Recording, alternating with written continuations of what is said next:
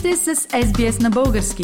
Намерете още страхотни новини на sbs.com.au наклонена черта Bulgarian.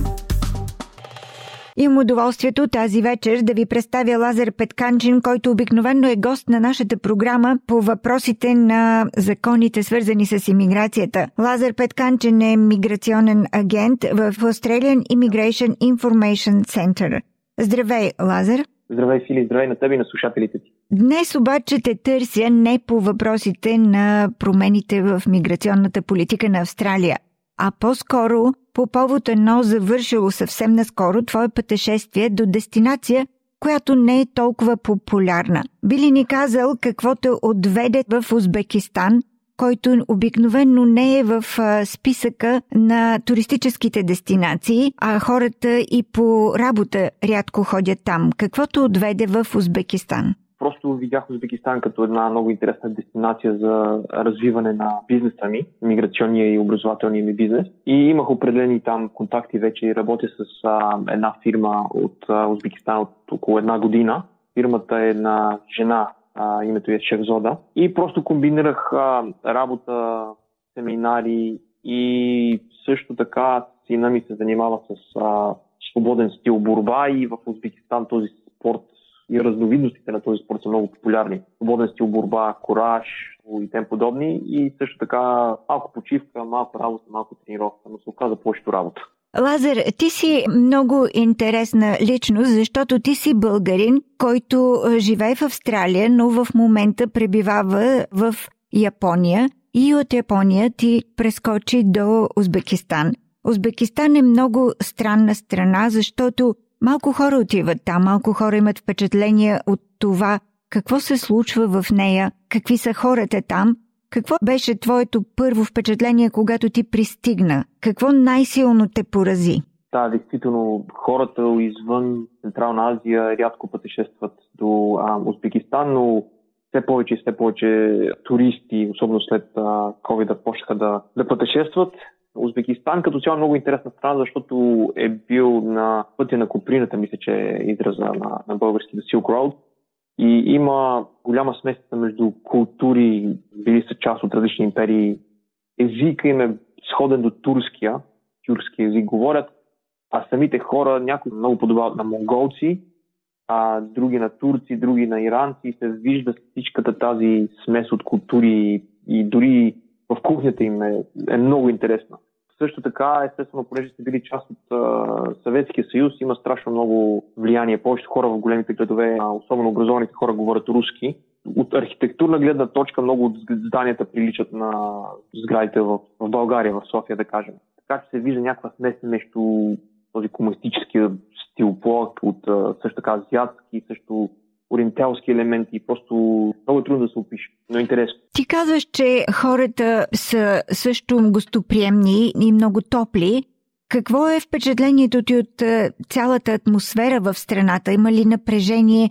Има ли трудности в е, това как живеят хората? Да, наистина хората са много достоприемни, особено когато се запознаят вече с тебе. Естествено, аз бях, предимно бях в голям град, в столица Ташкент и там хората са забързани, всеки си работи, но когато се запознаш с някои, всичките канят на гости от дома си, канят на гости по ресторанти, просто не могат да смогнеш дори. А, много са гостоприемни а, и много дружелюбни като цяло доста отзивчиви. От тази гледна точка има много добро впечатление. Трудности има. Бях там само 10 дена и повечето време работих, но много е безопасно.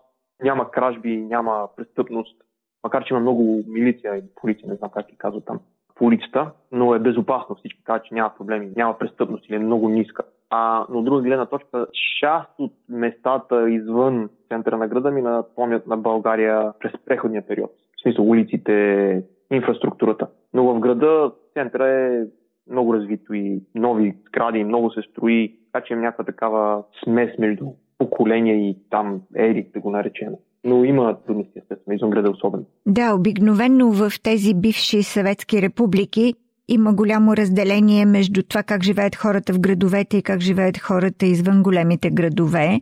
Любопитно е дали имаш впечатление от това как живеят хората извън центъра на Ташкент, извън големия град.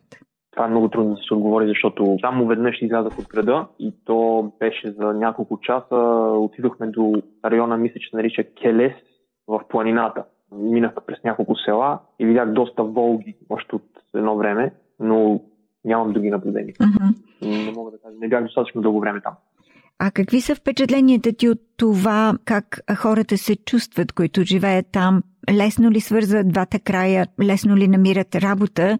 Защото знаем, че даже в България, когато ние се върнем там, откъдето сме дошли, чувства се едно а, непрекъснато оплакване, едно недоволство. Има ли го това нещо в Узбекистан? Абсолютно никой не се оплаква, поне когато са говорили с мен, но мисля, че от економическа гледна точка България е доста по-напред, особено за хората извън големите градове. Мисля, че е трудно економически извън града, дори в покрайните на града вече се вижда, че м- инфраструктурата е от 60-70 години на миналия век, но в центъра всичко е много развито в международен контекст как се чувства страната, защото тя е в една зона, която потенциални конфликти могат да се случат. Близо е до спорни територии. Има ли напрежение от такова естество? Ами в града не съм забелязал нищо подобно. Абсолютно никакво напрежение, всичко си спокойно. Получих информация, че в районите до или към Афганистан е по... Дори не знам дали е опасно, но и, дори към Кингистан, но в града, и особено в големите градове, като Ташкент, Самаркан и, Бухара, всичко си е нормално. Няма, няма проблеми, няма престъпност. Сега не съм запознат прекалено много с политиката и така, че не мога да коментирам. Смисъл политиката с съседните държави. Самите хора коментират ли понякога тяхното състояние сега спрямо живота им по време на съветската власт? Не съм говорил с а, хора по тази тема, защото предимно бях там по работа. Имах пет семинара, три университета и две, две отделни семинара в частни а, английски училища. И имах две интервюта, така с консултации, така че повечето ми време беше свързано с разговори около работата или предимно ядене и техните традиции, обичаи. А понеже ти си миграционен агент и се занимаваш именно с тези въпроси за иммиграция в Австралия, би ли ни казал, има ли интерес от хората в Узбекистан да емигрират към други части на света?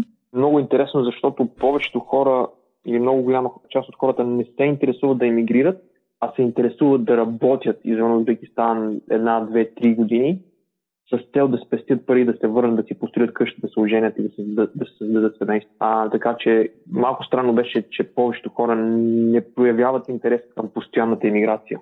Това беше единствената държава, която това ми направи впечатление. Като цяло или се интересуват да учат и да се върнат, защото вече имам клиенти, които учат в Австралия магистратура или пък дори докторат. Много голяма част от тези хора са спонсорирани от а, един от фондовете, това е Държавен узбекистански фонд, който спонсорира студенти да учат извън Узбекистан, след това да се върнат и да използват придобитите си знания и умения, за да развиват страната.